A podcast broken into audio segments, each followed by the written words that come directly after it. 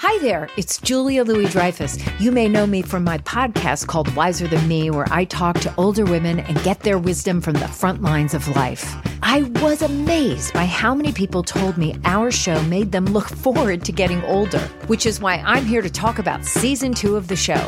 Sally Field, Billie Jean King, Beverly Johnson, Ina Garten, Bonnie Raitt, just to name a few. All hail old women. Wiser Than Me season two is out now from Lemonada Media.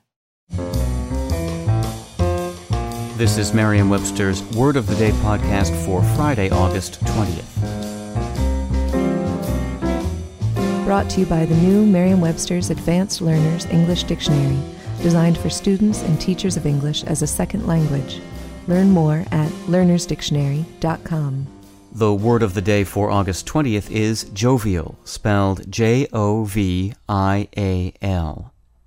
Jovial is an adjective that, when capitalized, means of or relating to Jove. It can also mean markedly good humored, especially as evidenced by jollity and conviviality. Here's the word used in a sentence. Andy remembered his Uncle Jim as a jovial, easygoing man with a ready smile, a firm handshake, and a cheery greeting for all.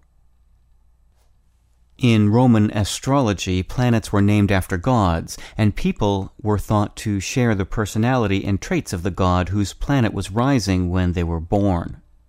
Jupiter, also called Jove, was the chief Roman god and was considered a majestic, authoritative type who was the source of joy and happiness. The late Latin adjective jovialis meant of or relating to Jove. In Middle French, this had become the word jovial. English speakers picked up the word in the late 16th century and began applying it to folks who shared the majestic or good natured character of Jupiter, regardless of their birth date. I'm Peter Sokolowski with your word of the day. Visit the all new learnersdictionary.com, the ultimate online home for teachers and learners of English. A free online dictionary, audio pronunciations, custom study lists, and interactive exercises are available now at learnersdictionary.com.